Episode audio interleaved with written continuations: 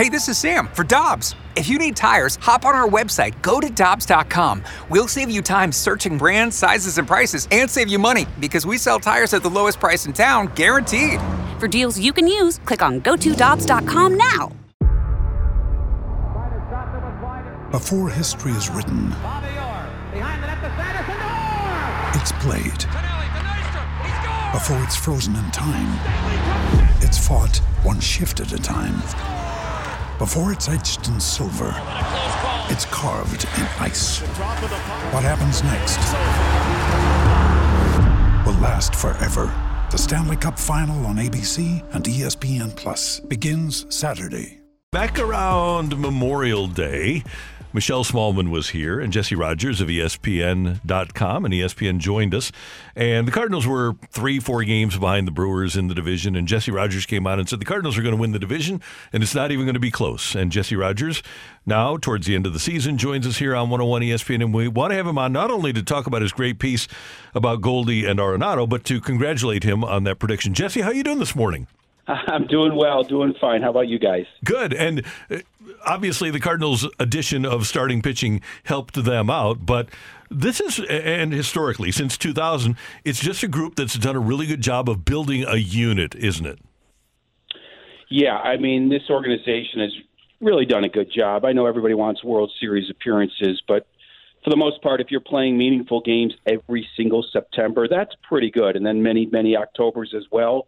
Um, I didn't expect the performance by Albert Pujols, and I still thought they'd win the division. Now you had Pujols. Now you had the second half by Jordan Montgomery, and, it, and it's it's a pretty good run, pretty good team.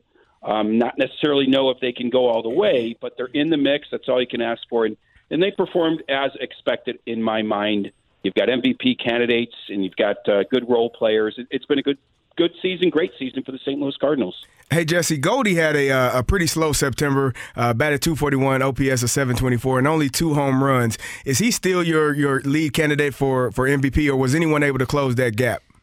Yeah, no, I think that's a great question. I, I think the gap's closed a little bit. Um, if you want to, if you're a West Coast observer and you want to say, look, Fernando Tatis missed the year, Juan Soto hasn't been great, and Manny Machado has really carried the Padres. You might go in that direction. Um, you could make a case for Freddie Freeman, though that team is so stacked. I still think it's Goldschmidt's to lose. If he somehow pushes his OPS over a thousand and he's the only one over a thousand, I think that seals the deal. I think he's at 988. Not that that's the end all be all.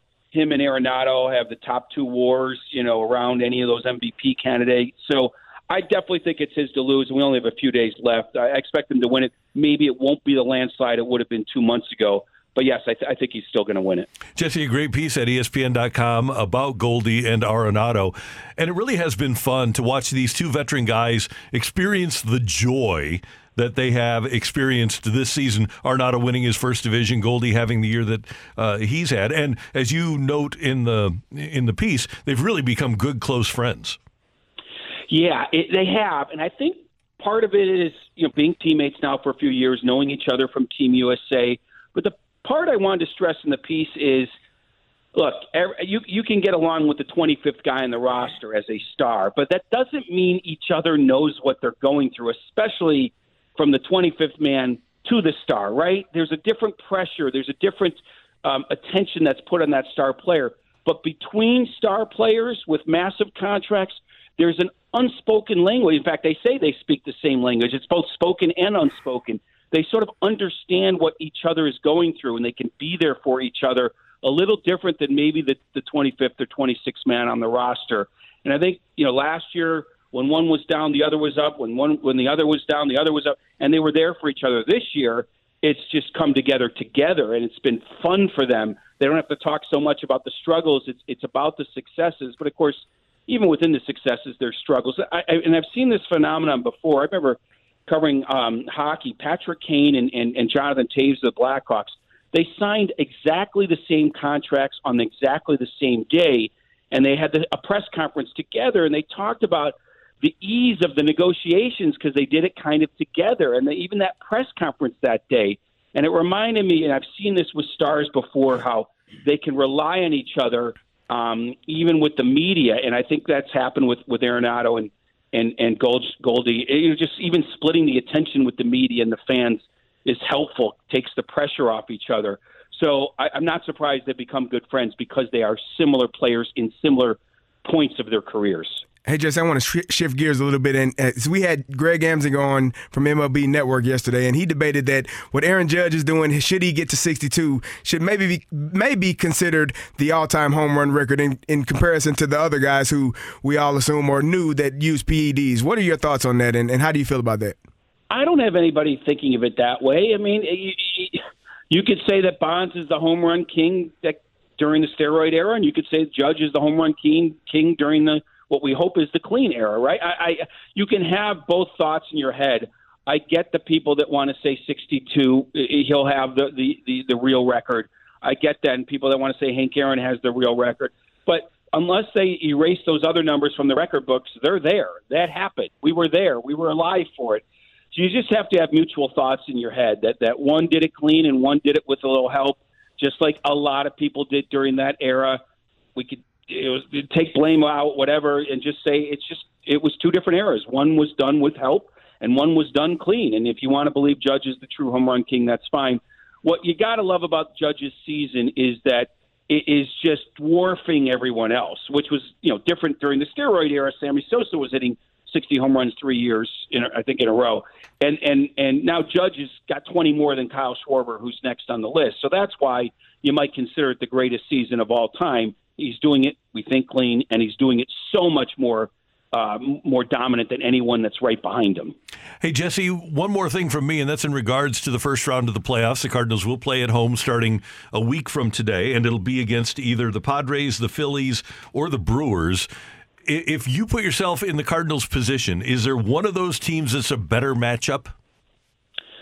Yeah, I think there is. I, I probably not the Phillies. Not that they're very dangerous right now, but the Phillies, at their best, have good starting pitching and have home run hitters, and that can win you a best of three.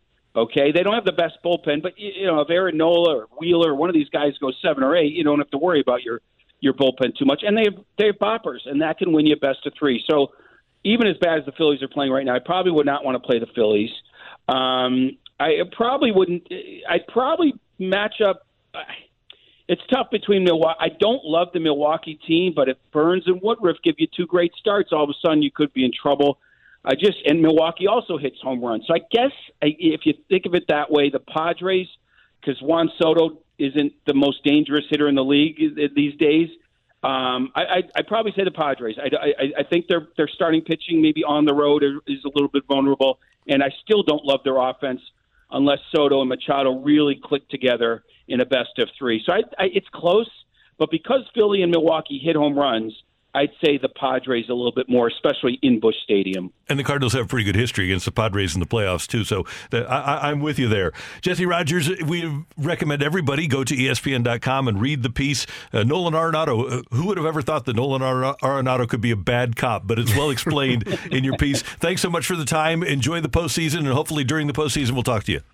You got it. Anytime. Take care. Thank you, sir. Jesse Rogers, ESPN.com on 101 ESPN. He's one of the greats and one of the great insiders. And really, Kerry, nobody, think back to the lockout, nobody was getting better information during the lockout than Jesse Rogers. He is tied in in Major League Baseball. For the ones who know safety isn't a catchphrase, it's a culture. And the ones who help make sure everyone makes it home safe. For the safety minded who watch everyone's backs, Grainger offers supplies and solutions for every industry, as well as safety assessments and training to keep your facility safe and your people safer. Call clickgrainger.com or just stop by. Grainger for the ones who get it done.